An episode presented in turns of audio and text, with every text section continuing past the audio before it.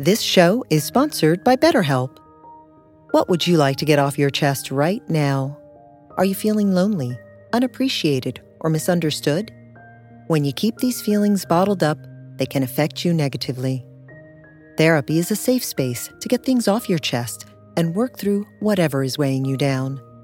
It's a great way to increase your self awareness, change negative thought patterns, and more. If you're thinking of starting therapy, give BetterHelp a try. It's entirely online and designed to be convenient, flexible, and suited to your schedule. Get it off your chest with BetterHelp. Visit betterhelp.com slash be here now today to get 10% off your first month. That's BetterHelp, H-E-L-P dot com slash be here now.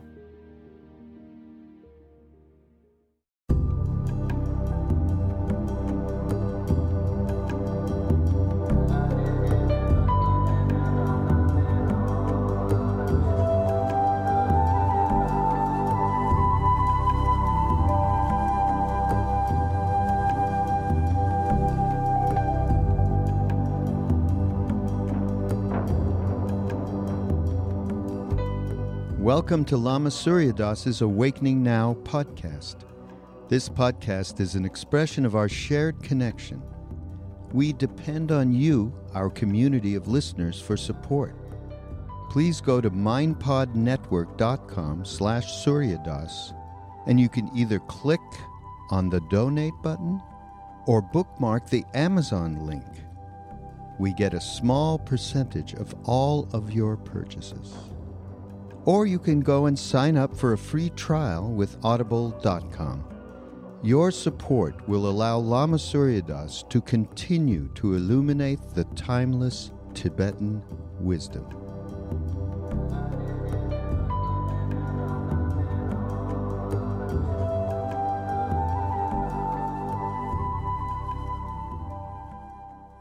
When I was in India and Nepal uh, in November and December, I heard a story about one of the great living old Dzogchen masters, really one of the two greatest living old Dzogchen masters, Dodrupchen Rinpoche, who lives in Sikkim, who has a center he visits every two years in Western Mass, in Hawley, Mass, the Mahasiddha Center. The great Dodrupchen, Tukutunda Rinpoche's guru.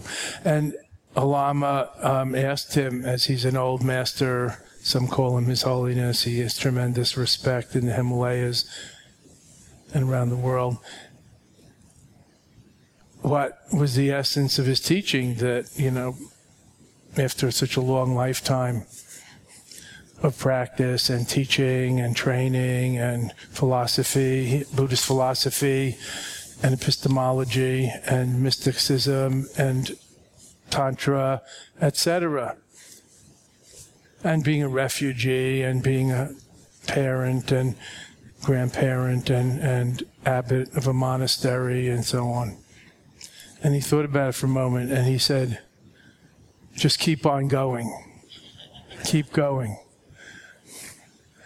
And that really impressed me, considering, you know, the many things he could have said at length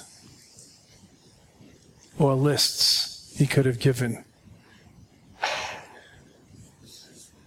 And that's our practice. Practice is perfect. We just do it. Not makes perfect, so one day we'll be there. It's kind of like playing the piano. Not just practicing for a performance one day, but we're actually playing when we're practicing. We're actually playing, not losing sight of that too. So that's an example of swooping while climbing, how we keep going, being there while getting there. Practicing is playing not just practicing so one day we can play, and enjoying the joy along the way. The journey is the main thing, as so many have said, not just the goal. So in this Dzogchen tradition, it's often called aimless, goalless, signpostless, or mile markerless. Great perfection not 10 or 11 bhumis like in the Bodhisattva path to Buddhahood, 10 or 11 stages, grounds, levels, bhumis in Sanskrit. But one bhumi, Dzogpa Chenpo, one stage, one level, all flat, equal playing field, one taste. nowhere to go, nothing to do, nowhere to go and nothing to, no one to get there. Nowhere to get, thus no obstacles and no obstacle makers, etc. There's a lot of profundity in this. And yet, there seems to be some kind of attention or intention, motivation, and some kind of effort to be made. So we're not paralyzed. Spirit is ecstatic, not static. The flow flows. It's not just frozen in place like a frozen river or ice cubes in a tray. Flowing. Energy, ever flowing, changing, transforming, cycling, however you want to look at it breathing in the universe, breathing in and out, the macrocosm and the microcosm inseparable, the individual person or being breathing in and out, the yin and yang inseparable, turning. Yet the still center remains unmoved. The axis, not the axle, the axis of the still center. The eye of the storm remains unmoved. That eye, that transparent eyeball we can identify with, as well as the entire turning wheel, the whole universe. So in the Dzogchen practice, we're not waiting or hoping for enlightenment.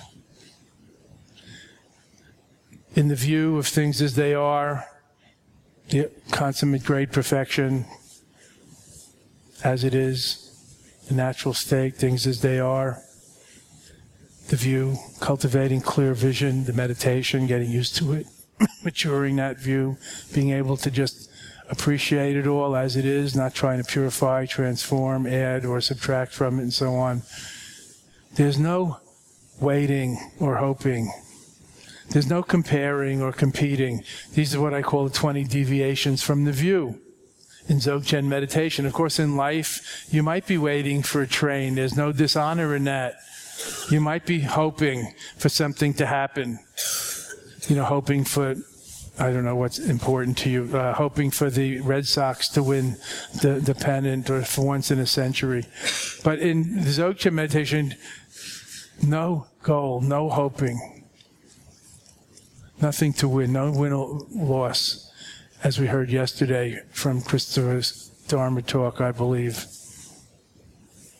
the day before. It all runs together in my mind. The eight worldly winds, the eight pitfalls, the eight worldly winds that drive us off course, that blow us hither and yon, the eight potholes on the path, pleasure, and, and they come in four pairs pleasure and pain, loss and gain, praise and blame or criticism, and uh, the other pair. What? Fame and shame or, or, or uh, sort of fame and uh, anonymity. Not being so motivated or blown around by these eight worldly winds that blow us around. Just present, not hoping, not hurrying, not comparing, not competing, not collecting, not judging. All of these things that deviate from the view in Dzogchen non meditation. Not reacting, not controlling or dominating, just allowing things to proceed unhindered, not interfering and manipulating, not being discouraged, not being elated, not just going up and down like a human yo-yo, like a drug taker. Not just visiting the heaven, but living in heaven. There's a difference. Going beyond the duality of heaven and earth not just trying to get high all the time and then coming down and wanting to get high again, even through meditation, fasting, yoga, or prayer or for that matter, enlightenment experiences. Those are just experiences. That's why I always say it seems easier these days to get enlightened than to stay enlightened. If you use that term, to have an epiphany than to live in that way, to be it. Not just seeing God or heaven on some drug or through fasting and, and uh, hyperventilating, but actually living there, being God, being divine, not just visiting like a human yo yo or LSD taker. So, not getting overly discouraged when things are not going your way or the meditation doesn't seem good or you're on a spiritual plateau and not being overly elated or excited when things look good. Who can judge anyway? Everything is so subjective, so mysterious. There are so many billions of karmic forces at work. Who can judge? I always say if we knew everything there was to know about any particular thing, we'd probably have a quite a different opinion about it. You know, if we knew about all its origins and implications, not just the little that we know with our uh, view through a straw most of the time. Looking at the sky through a straw. Oh, it's infinite. Yeah, it's infinite but that kind of infinite is a little different than infinite from the top of Mount Everest view without a straw, if you see what I'm saying. So, not imagining and fantasizing not over idealizing and not projecting. Oh, look what the other people are doing. They're all having a great retreat. They're all like living Buddhas. They're all old students. They ask such sophisticated questions. I shouldn't ask my own stupid practical question like about my knee pain or back pain or home practice. You know, not imagining. You know how it is. You're sitting there meditating, minding your own business for a moment or three, and then the comparing mind arises, or somebody moves, or something, you get distracted, and you peek out of the corner of your eye-ness, and you see some other eyes there. And you imagine, oh, I feel like shit. Look at these living Buddhas all around. They're having great meditations, and I'm just like a pile of shit in a corn patch covered with maggoty thoughts and worries. That's just another thought. Enjoy it. And who knows what these other living Buddhas are doing? They're peeking out of their eye-ness too, I'm sure. Oh, look at look at her. She looks good. You're feeling like shit, but from the other point of view, oh, she looks good. Let's have a Dzogchen romance after the retreat. or whatever. so not over idealizing or projecting and not giving into hesitation or self doubt or your habitual personality traits like, oh, I can never do it, or I can't do it, or women can't become president, or women can't become enlightened, or whatever, or I'm too old to do this. I wish I had met this when I was young. I mean, that's a common thought. Who knows how long we're going to live? Who knows how long it takes? Who knows what your past is in this life or others? Who knows? And not grasping at these things and fixating on concepts or happenings or ideas. Not judging and, and, and uh, over evaluating. There's a time for judging, especially if you're a judge also in life we have to make decisions we have to judge and make choices. But in this we're not we're taking the other side of it. We're using the teflon side of the mind just letting everything just slip away as it does just slide off not the sticky flypaper side that collects information and puts it together. The teflon mind the teflon aspect of it. Thus the practices of allowing of letting go letting be of watching the impermanent arising and dissolving proceed without manipulation or interference, judgment or reactivity. Karma really means reactivity.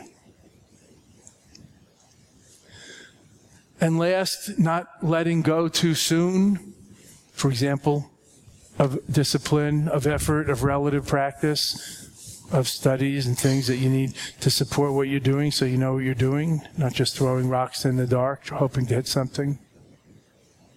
And not letting go too late, not carrying the raft after you've crossed over the ocean of suffering, not carrying the raft on your back and having what they call in Zen the stink of enlightenment. Not letting go too late, not holding on to childish things not holding on to some state of arrested development where you decided when you were 15 or 20. Now that you're 50 or 70, you know, you might want to review some of those habits and decisions. So this is what I call the 20 deviations from the view. You can, I'm sure, add some of your own. 20 deviations from the view in Dzogchen meditation. Of course, in life, you might very well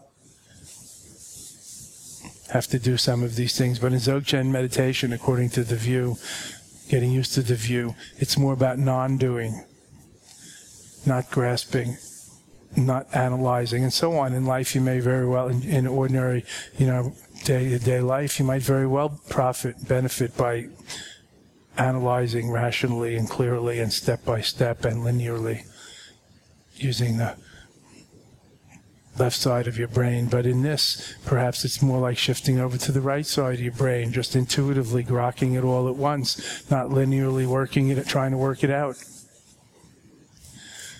So, how do we practice this meditation? We have the view, meditation, and the action and results. How do we practice this meditation? One of the greatest pithy instructions of the tradition comes from the first great Jamgon Kongtrul Rinpoche 150 years ago, who wrote the uh, Five Treasuries, a great master. He's still being reincarnated today, they say, Jamgon Kongtrul. His chokshakshi, his four great, leaving it as it is, is his four chokshak, his four supreme restings, his four great floppings and droppings, his four chokshak, chokshakshi, choke supreme, shock resting. So I like to call it the four leaving it as it is, is or four great dropping and flopping. I, I like droppings better. Four great droppings. That's more amusing, more pungent more fertile, perhaps. First, the view, like a mountain, leave it as it is. Like I made a mistake already. The view, like the sky. I hope you're translating, Christopher, into properness, proper English. the view, like the sky, leave it as it is. Vast, open, luminous, with room for everything room for clouds, room for rain, room for mist, room for planets, asteroids, and other things. Like space, the view, like the sky, without center or corners, formless, shapeless, yet very definite. View, open, aware, lucid, senseless openness, like the sky. Leave it as it is. Second, choke shock. The meditation, like a mountain, leave it as it is no matter what falls on it or grows on it. Leave it as it is.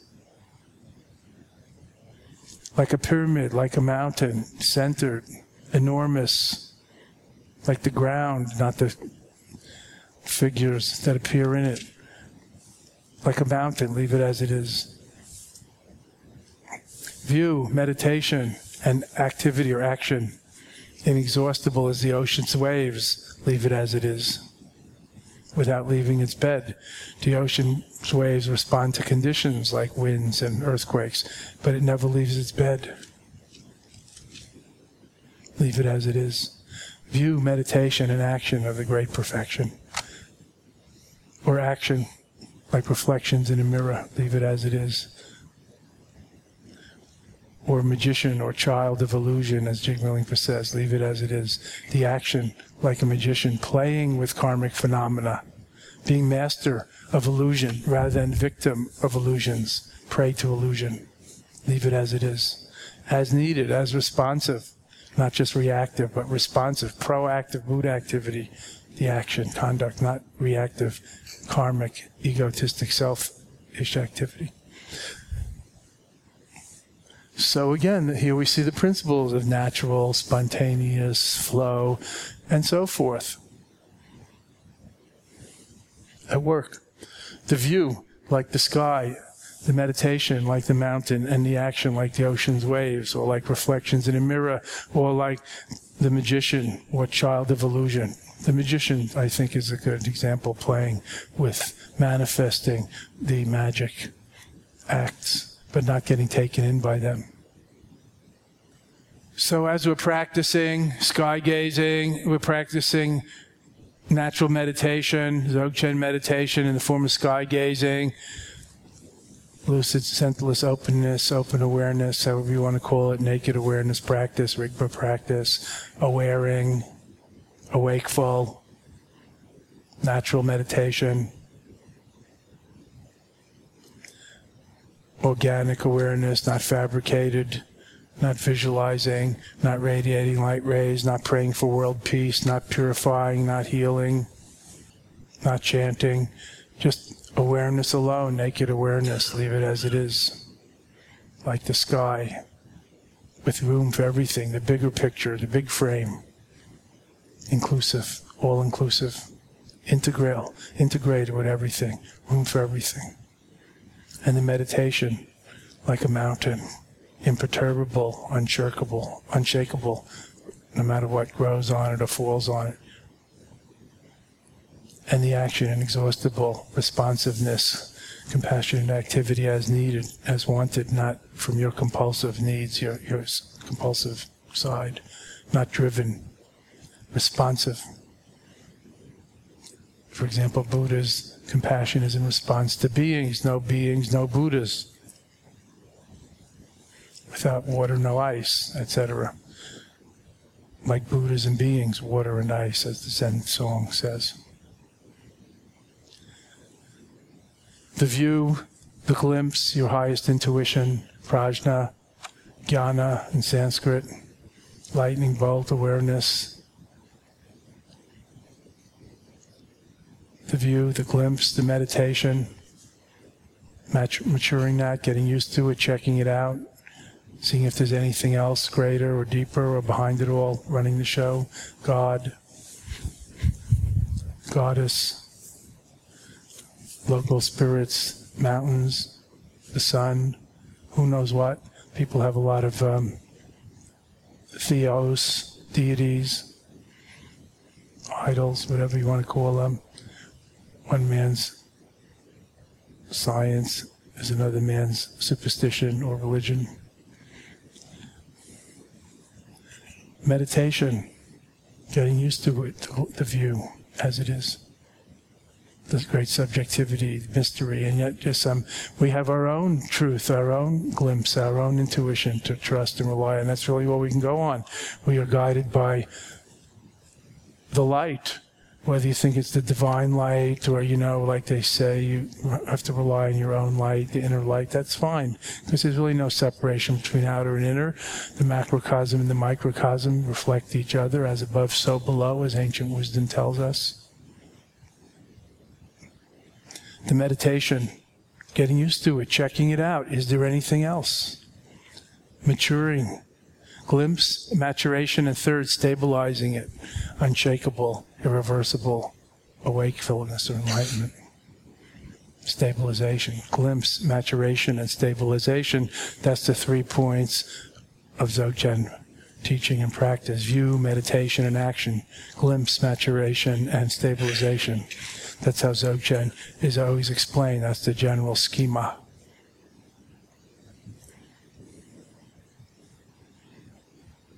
and the result, the natural great perfection, view, meditation, action, and result. Really three in one. Because the view is Rigpa, the great perfection. The meditation is Rigpa practice, exercising Rigpa. And the result is stabilizing it or realizing it completely. Rigpa, awareness with a capital A, or presence with a capital P, as Namkhai Norbu translates it. Or Buddha mind. So, any questions, please? These three great leave it as it is is the choke shakshi. These four great leave it as it is is what did I do? I came up with three. What was the fourth one? I, I don't know. Yeah, the result, leave it the hell the way it is.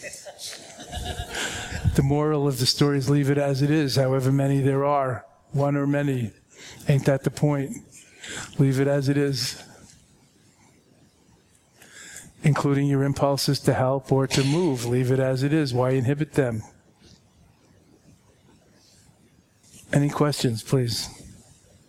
Lama, I, I was going to ask a question about the fourth result, Rigpa. Um, it is the four great droppings. That's what you had said? It's all three or four. It is four in the traditional, yes, it is four. And um, it's but they're four in one, you know, like three in one oil, like the triple gem, also known as the three jewels. the triple gem, three in one, so four in one. But go on with your thought. Well, so the the what came up in looking at that was um, a question about Rigpa existing outside of these three steps leading to the result. That it can't exist outside of the. Each three. one is Rigpa, as I said. The view is Rigpa, the meditation is exercising Rigpa, the result is stabilizing Rigpa. Let's use an easier analogy muscles. You have muscles, you recognize, you know, a trainer introduces you to the fact that you have muscles. You don't go to the trainer or the club and get muscles. Oh, I have muscles. Who knew? But they're all flabby, so you exercise them and then they get firm. And then you're muscular. You can use them or whatever. You're in shape.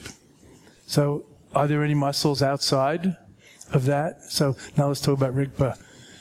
This innate wakefulness or Buddha mind. Awareness, if you insist. Presence, as Namkhai Norbu calls it. So, the view is a glimpse of or, or, or introduction to or recognizing that everything is i don't know what would the word be? Rigpa? conscious uh, you know aware? I don't know. You see when you start to talk about it it's it's it's very slippery. Yeah. Everything is rigpa and it's display so the view is rigpa the meditation is exercising rigpa and the result is stabilizing rigpa or you know, nowhere further to go. So then there's four stages of realization, manifesting it in reality. This is high Dzogchen talk. Four stages. Chuning Unsa, manifesting the Dharmakaya in reality. Chuning Unsa, uh, Naman Gumpel. The experiences fulfilling themselves. This is ascending order or deepening, progressive. Chuning Gunsum, Nyamen Gompel, Rick Sebep, awareness culminating as awareness, like the culmination of awareness or the peak or something. And fourth, everything resolved in the Dharma Dhatu. So even in Rigpa, there's still, not, you know, there are four levels of Vidyadharas or Rigpa wielders, holders. Just to say that it's all about awareness, Rigpa like with the muscles analogy. Not that that's the best analogy, but it's not bad. Okay? When Rigpa is translated as awareness, we have an anthropocentric view of that, and we want to know who is aware, what is aware, and etc. You know, do animals have awareness, etc. That's why um, Norbu calls it presence, because it's a little deeper than consciousness. We think awareness is conscious. What about the unconscious? If you're in a coma, there's still Rigpa, so it's not consciousness if you see what I'm saying. So it's very difficult to translate some of these words, or even even to put in in, in a language at all. Rigpa is still a translation of of a, an ideal. You know, it's it's a weak translation of an ideal. Just to put it, it's like call saying God is a. That's why you know I mentioned earlier in the week. Certain religionists are prohibited from saying God or writing God's name. It's considered a blasphemy because you're you're limiting it to write it or to think it or to say it and to codify it and put it in any form as opposed to any other form. So Ram Dass brilliantly, wittily said, and he even made a poster out of this one year, I think it was like in the 1980s. The best form in which to worship God is every form. And then there was a picture of his guru's happy, smiling face with his one famous one finger mudra. It's all one. Sab ek. Well, one. So I looked at that poster and I said, hmm, that's really nice, yes. But that's so much Ram Dass's trip. What do you mean the, the, the best way? The best form is every form. Some people, the best form is one form for them, like Jesus is the only way for them. See what I'm saying? So formlessness is just one other form, if you see what I'm saying. Okay. So even calling it Rigpa, you know, Rigpa is not a thing and yet it's everything. So it's not like introduction to Rigpa is, you know, like in the kiddie reading books. See Rigpa run. There's Rigpa, you know, spot. There's Rigpa, Rigpa run. no. Well, maybe it is sort of like that, actually. I don't know. Yes, my next book. Rigpa run by Spot, Mary, and Jane, whatever it is. what? Questions? Serious. Don't let me waste your time, please. So, Lama Sir, I've been reading this book of the teachings of Aro Yeshe Jungne by the two Serious. Khenpo brothers. Serious. Serious? Go on. Um, I see a serious question here. just as yeah, it, the, so, one of the questions that they ask you to look at is, you know, where is your mind? Where is it? Yes. So when I when I'm sitting and I ask myself that question just as a way to bring back my focus and not be lost in thoughts, what comes up is that I get stuck with it behind my eyes somewhere. That Yes. my mind is behind my eyes. Yes. That it's in in this globe up here someplace. In your wig? But I know, but I know that, or it, it's like, okay, well, if you had your eyes poked out, there'd still be a Rigpa. It wouldn't just be in I don't your know. eyes That's or a, behind it's a question. eyes. It's so, a question. wha- how do you get past that thing that it's somehow to do with your brain and your eyes and your senses? What, what do you do with that? I don't know. Almost most of us, especially Westerners, have not yet gotten past that as a society. The neuroscientists and our just whole way of thinking. When we say I, we point here, you know. The Asian, the Asian points here. I'm not saying it's here either, but you know, where is consciousness is an, is an age-old question, just like where is God? What is God? Age-old question, and maybe very uh, related question. So, how do we Do get past it? To, Sure. to- okay. Yeah. So that's why we have like turn back and look, you know. But even this is suggesting look sounds like the eyes, doesn't it? But you know, intuit directly who or what is experiencing, not who or what is seeing with the eyes, but who or what is experiencing, perceiving, aware. Who or what's trying to control your thoughts is not your eyes. Right? But now let's talk about from another point of view. Many, um, just in general, people, knowledgeable people, scientists even, would say, probably correctly, I'm, I'm just saying, people say that the eyes in humans are the predominant sense. That it's worse to be blind than to be deaf, for example. That's not true about uh, some other animals, right? Like for bats, maybe the ears are. I don't know. I'm just, you know, freewheeling here. Maybe for dogs, the nose are. So anyway, so I asked some neuroscientists about this, just in the point of science and research and, you know, inner imaging and pictures and fMRIs and what they see and what they know. And they were saying, oh, that's so interesting, you know, because, yeah, hmm, yeah, the optic nerve is the most directly correct, connected to the cerebellum in humans. And our whole development up here with the pre- frontal cortex and all that, and thought and self consciousness, which the quote lower animals, just using their language, don't have so much. So no wonder why we're so visual. And it's so important to us. And most of our thinking and imagery has to do with seeing and light and brilliance and God is light and brill- brilliance and shiny and visual and you know what I'm saying? So I went a little further. I said, so in, in our tradition, the way we meditate is uh, not just with our eyes open, not just closed, also open, but also you can see certain things. I don't mean visualize, you know, like rainbow colors or have certain visions, yes, tiglies and so on. And what did they think about that? And they said, oh, that's very interesting because they went back to the optic nerve being connected to the cerebellum. And, you know, I kind of um, couldn't pursue it much further. But I think the point is that we are very head and eye and head, did I say head yet, centered, as you know, humans, and even more so, modern, rational, postmodern and people, not just Westerners, right? You know, literate, you know, modern people. More than um, pre modern people who were more with their hands and bodies and, yes? and instincts and so on. So this naturally, we think it's up here. And we look at the world, we think from up here. Of course, our eyes are here, but we have so many other senses, right? And some people, as uh, everyone knows, live more from their heart. I don't even mean heart organ, but they seem to be more soulful or heartful rather than intellectual living in our heads. So it's very hard to overcome this living in our head education and conditioning that we have for several reasons.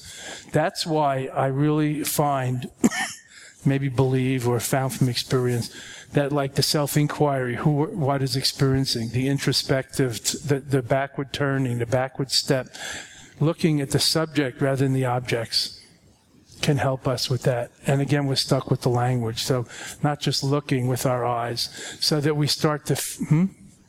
perceiving. perceiving, inquiring, penetrating, not just looking with our eyes, searching, not just looking with our eyes. And so that's one way. And another way is, and um, this often comes in the Rushen teachings of Dzogchen, but it comes in Mahamudra also, looking into uh, one of the first questions is where is your the mind? Meaning your mind but you know where is the mind? Because this is again buddhist talk talks not all about you and ego and oneself but where is the mind? So where is your mind? And you're supposed to meditate on that and also think about it and sort of look for it. You're supposed to look for it. So there's a tibetan story about this. Somebody let's say a monk okay a monk got this Dzogchen teaching finally after being a monk for 10 or 20 years. And he couldn't find the, the mind, so he brought a stone from the river and he gave it to the master. He said, This is the mind. And the master said, You have to go and do um, uh, more prostrations. you know, like if you can't if you can't do your own therapy, you have to take a pill. I don't know. You know what I'm saying? You have to go back and start more simple. Maybe you're not ready for this level of self-inquiry. Go and do, you collect some merits, do prostrations, take refuge, purify, you know, the gradual path. So when we look into what is the mind, then the next question is, this is a whole practice. You know, what shape is it? What color is it? What, what weight is it? Meaning like heavy or light or big or small. And then you start to break down this way of thinking that it's, and then where is it? You know, again, you come back to, is it here? Is it here? Where is consciousness? Where is the ego? And so you start to break down this um, point of a reference that we seem stuck with. That's what you're asking about, really, up here. And then you can relax about that also, because just because you have a point of reference doesn't mean it's bad. You have to have some point of reference to think or to be. You see what I'm saying? So then you come back to, as I always say, rest in the natural state or whatever state you think you're in. That will do. That's as natural as you got. That will have to do. So you come back to whatever perspective you have and you keep looking, but not just with the eyes because you're getting deeper. Intuiting, sensing, feeling, you know, beyond wordsing, knowing, trusting, doubting, not just looking. Thank you, Lama. Okay. So part of it is deconstructing the notion of thing, the mind is a thing, and size and place. And once, you know, if you don't have a size and a place, then how is my mind different than your mind? And other questions might come up. And how is your mind, is your mind different than Buddha mind?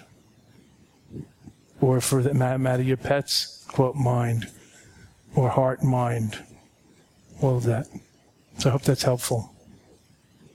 Interestingly, just almost as a, as a non sequitur, um, when you practice Togel, the visionary practice, because we're so uh, eye centric or optic nerve here-ness,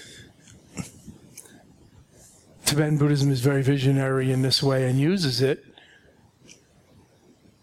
The result is not having more visions, which would seem like seeing things, but the rainbow body, which is more like total interpenetrativeness. So you see how it kind of dissolves the notion of eye appear head or body or eyes or nose or ears or senses or outer or inner. Rainbow body, like your whole being is more like a rainbow rather than you have a lot of IQ, but you don't have much physical intelligence or somatic intelligence or other distinctions of sort of a lower order of evolution. See what I'm saying? Like you get to the energy level, like what is energy? Where is energy? How much energy can you use? Just yours, or can you, you know, access the infinite, the cosmic energy, the cosmic mind, if you must use that word? So um, one of my friends, he actually, uh,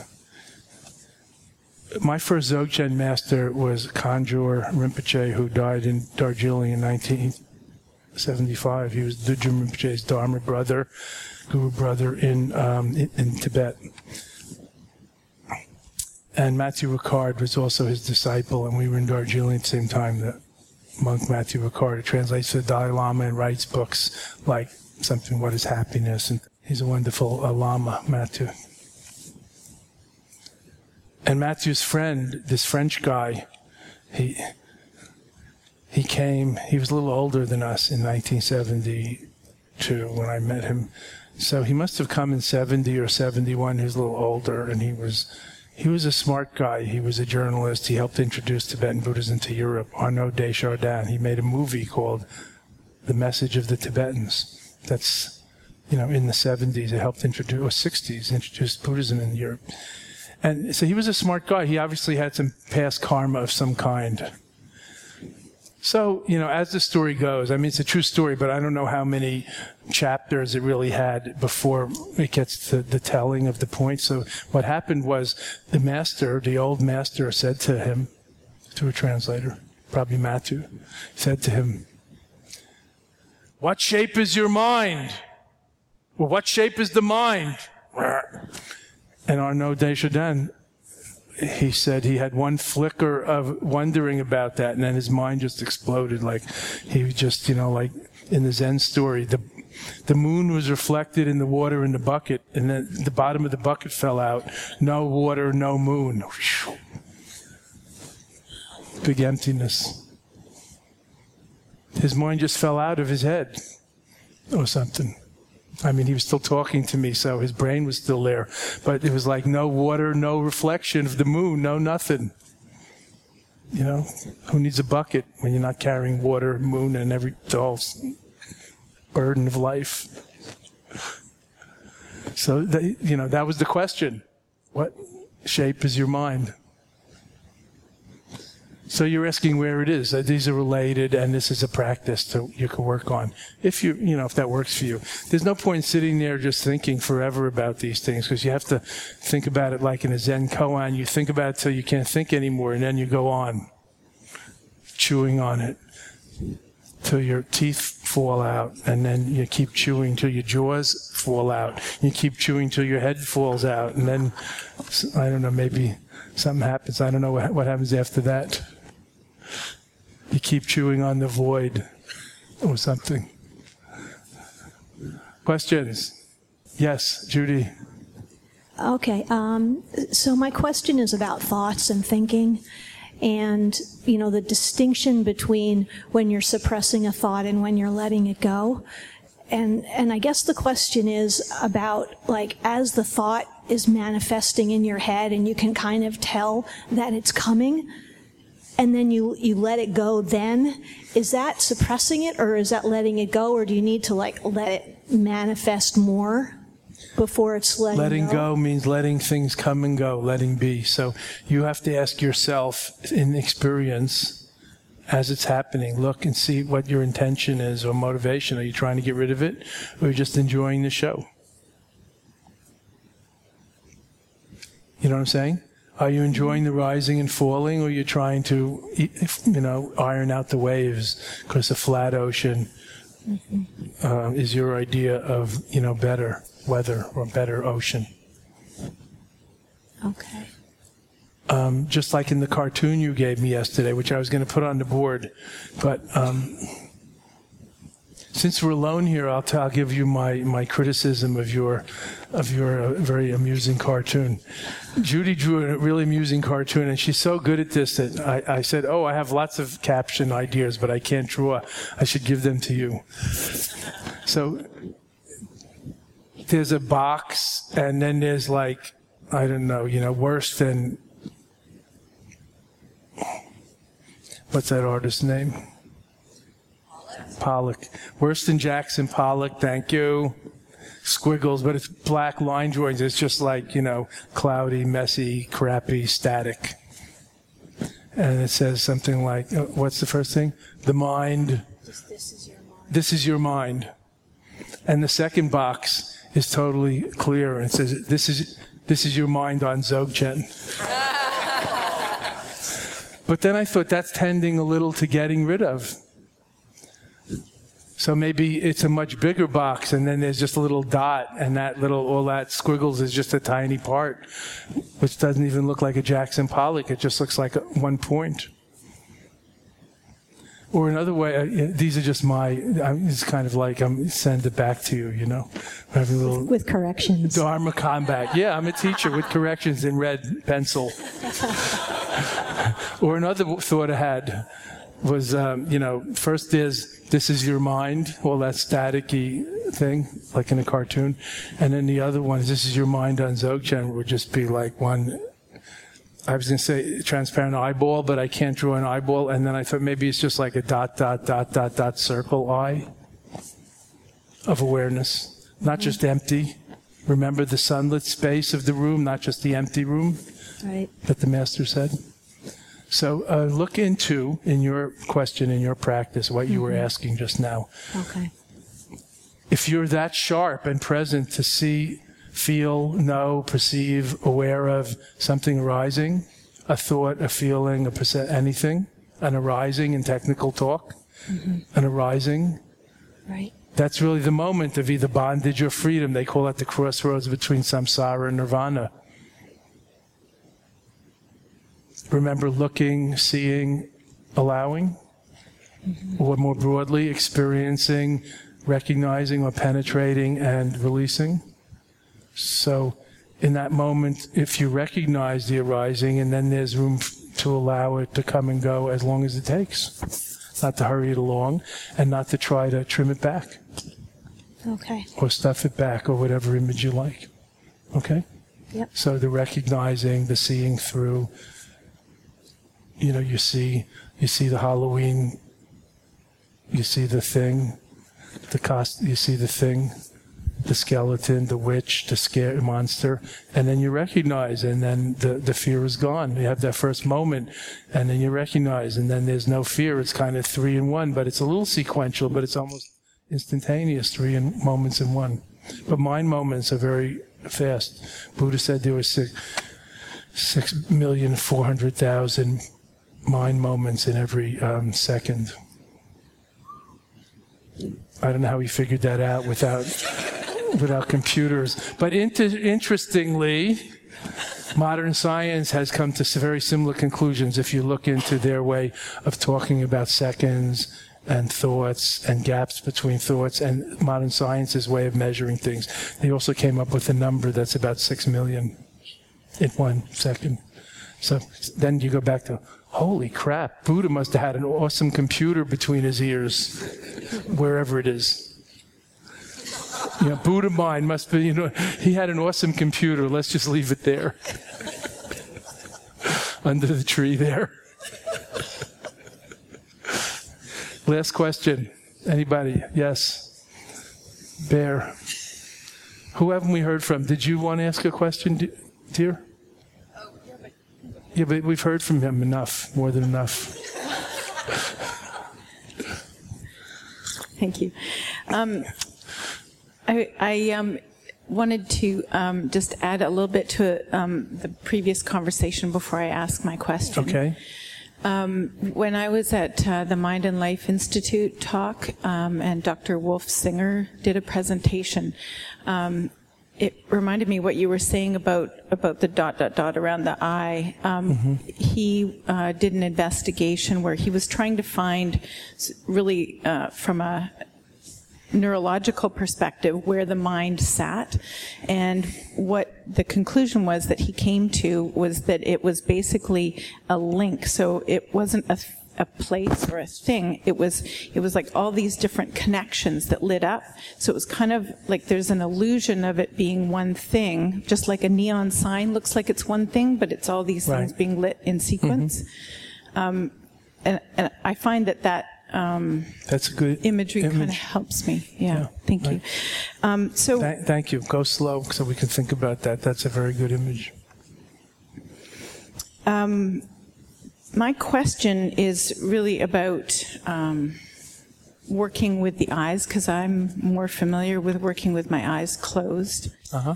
And you mean in meditation? In meditation, meditating with your eyes closed. That's right. Actually, um, I'm a physiotherapist and I do a lot of my work with my eyes closed, so I'm doing a lot of sensing and feeling. So it's like I'm trying to, you know, block out that sense and pay attention to other ones. So, mm-hmm. um, so yep. I'm struggling with this a little bit, and I'm kind of caught, I think, in this place of kind of trying and. I, I, I can't seem to kind of let go of the trying and the trying to grasp yes, hope it's very or challenging. Whatever. Yeah. Yes. So uh, none of us can. That's why I bring up these 20, and sometimes there's 22, and sometimes there's 24. But you can add your own. It's it's a, you know it's challenging, but that's what we're working with, just to see how challenging it is, why it's challenging, what the alternatives are. This constant striving and struggling and seeking and effort and trying to do better sometimes and how I, that contributes to how dissatisfied and stressed and tired and tense and maybe even you know other sicknesses or illnesses we develop how it's related and how we can loosen that a little constant effort and trying and I don't know are you used to meditating you I, said you usually meditate with your eyes closed not I'm not talking about when you're doing your physiotherapy um, are you oh, used yeah, to meditating I, I meditate yeah, yeah, for a lot of years. In what tradition? Uh, Theravada. So you do, let's say, vipassana or something with your eyes closed. Yeah, yeah. and uh, I, I, don't really believe you, but I'm listening. You don't believe? I me? always tell this to vipassana people. yeah. they always say vipassana we do with our eyes closed. Why do you meditate? You know, it's hard to meditate with your eyes open. Um, you mean why? Why is it hard for me to meditate no? I, I don't really believe that you all do vipassana with your eyes closed. Oh, okay. And that you don't you do walking meditation with your eyes open? That's correct. Okay, thank you. but you can't do it sitting. I see. Well, I've been trying actually because um, my. See, it's just the way we think of these things. Has been trying to get me to do this because he's been to your retreat and so is my son, other son. And so yeah, I, well, I've been trying, but it just doesn't, I don't know. It's, it's terrible. Struggle. It's terrible trying to share the, the Dharma. Let's just, let's just forget it. That brings all kinds of other problems. What'd you say? He, he's trying to get you to meditate with eyes open? Is that well, I keep, I, I, I've been playing with it, I guess is what I would say, but so I've been really um, putting forth a lot of effort in in you know the past few days trying to do sure. this, and that's, that's where I'm good. kind of going into this effort. Yeah, I'm and, trying too. Have you noticed? Yeah. We work hard at this. But there's a spirit of lightness about it also, about you know balancing it with the joy and the non-doing and interest, curiosity. You know, a lot of energy you know is raised when the, when you're interested in something, what Buddha called the interest factor, being interested, then you naturally pay attention and you're curious or interested in investigating and questioning. So, of course, we're trying. And it is hard to not try. So that's why I'm, I'm playing the edge of that. Like now the meditation's over. You could stop meditating and then, you know, just be present. It's exact, be pre- it's exact same instruction as during the meditation, which is the point. So when do I stop being present? Oh, why would I? You see, and so forth. Carried into life with eyes open or not trying to meditate, but still mindful, not mindless. Anyway, um, have you tried with your eyes closed here, or or in your room, or you know, in the dark? With your eyes open in the dark is a good way to get used to Um, eyes open meditating. I have tried with my eyes closed a couple of times, just sort of to give myself a little bit of a break because it's familiar. Yes, good. So how does that go? Um, it's been interesting, actually. Um, uh, there's a seems to be a fair amount of uh, like it's like delusion, like a storyline starts up as soon as I close my eyes. No, how could that be? I've never heard of such a thing. yes. And, and more than I usually. Well, isn't that interesting? So perhaps open eyes, the story that's presenting itself is filling that space of the of the blank box of the mind. And when you uh, close your eyes, then you know your karmic, your you know other fabrications need to fill that space because you're used to filling that space. You with me? When you have your eyes open, there's something there. So, you know, you, there's filling that empty space. But when your eyes are closed, maybe then your, your stories are more um, prominent on the front burner of your awareness. And, you know, when you have your eyes open, those stories are more in the back burner because this is in the front burner of your awareness. You know, that or, I don't know, Drew's big head stuck right in front of your, your eyes or whatever. His ears moving. I don't know what he does over there. He's pretty still, actually. Yeah, I I know. He's a good meditator. So it's good to experiment with eyes open and eyes closed, and outside and inside, and in light and dark. Because it's the awareness we're trying to exercise, remember, and, and get to know ourselves better and what works and how to work it. And those are the muscles that we're exercising. So in different exercises, you get slightly different perspectives or results because it really doesn't matter if you have your eyes open. That's why I was joking the other day about what about your ears? If you want to close off your visual sense gate, what about your or, oral auditory sense gate? Something might sneak in there and distract you. What about your nostrils? You might smell something and get distracted, and so. What about your body? You might feel something, so do you have to numb out too? So um, this is very integrated to practice with our eyes open, and we can do it more in life. But uh, really, it's about the awareness. Uh, uh, you know, you could be blind, or what, what did some people over here say? Pluck out your. If you're in the eye plucking out tradition, you could still meditate. Because you don't meditate with your eyes or your legs. You meditate with your mind, right? Your consciousness, your awareness. So it doesn't really matter if your eyes are closed or open. So please experiment and see what works for you. Uh, I would recommend you try with your eyes open here since you just gave it a good reason to, which is that the inner stories seem to flare up when you close your eyes. Um, the stories just to, for some reason the stories that come up are fictional. Like they're not. It's it's like it's it's like a screenplay or something that I'm writing. It's anyway. Probably fiction? irrelevant, but yes. No, no, fictional as opposed to what? You mean like the lies you tell your psychoanalyst instead of telling the truth? You know, and the analyst says, it doesn't matter what you say. It's still coming from the same, you know, box. I, I guess it just seems It's more yours. clearly delusional. okay. Well, Thank you. th- you're welcome. There's a whole anthology from Wisdom Publications. It's pretty good, called Buddhist Fiction of different writers and their, you know, writings. But um, in my introduction to the book, I said everything is Buddhist fiction. That's my way of thinking, and you know, without the emphasis on Buddhist. Some people, some wives, guys uh, and girls even say history is not nonfiction. Again, back to subjectivity, who writes it, why, and so forth. These days, I think, wasn't it Oprah that had a big problem with this? Even autobiography has become fiction, so it's not nonfiction, but that's, it's always been the case. We just weren't that aware of this kind of thing.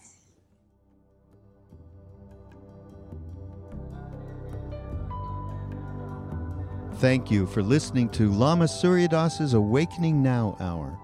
We very much appreciate your support and hope you will continue by going to mindpodnetwork.com slash suryadas and link to the donate button or go to the amazon.com link for all of your purchases. Namaste.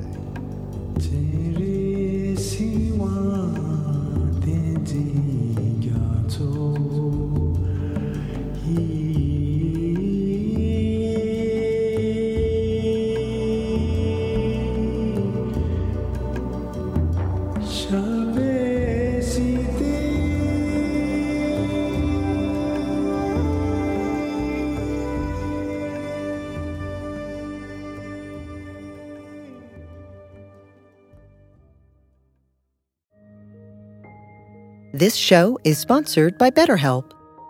What would you like to get off your chest right now? Are you feeling lonely, unappreciated, or misunderstood? When you keep these feelings bottled up, they can affect you negatively. Therapy is a safe space to get things off your chest and work through whatever is weighing you down. It's a great way to increase your self awareness, change negative thought patterns, and more. If you're thinking of starting therapy, give BetterHelp a try. It's entirely online and designed to be convenient, flexible, and suited to your schedule. Get it off your chest with BetterHelp. Visit betterhelp.com slash be here now today to get 10% off your first month. That's BetterHelp, H-E-L-P dot com slash be here now.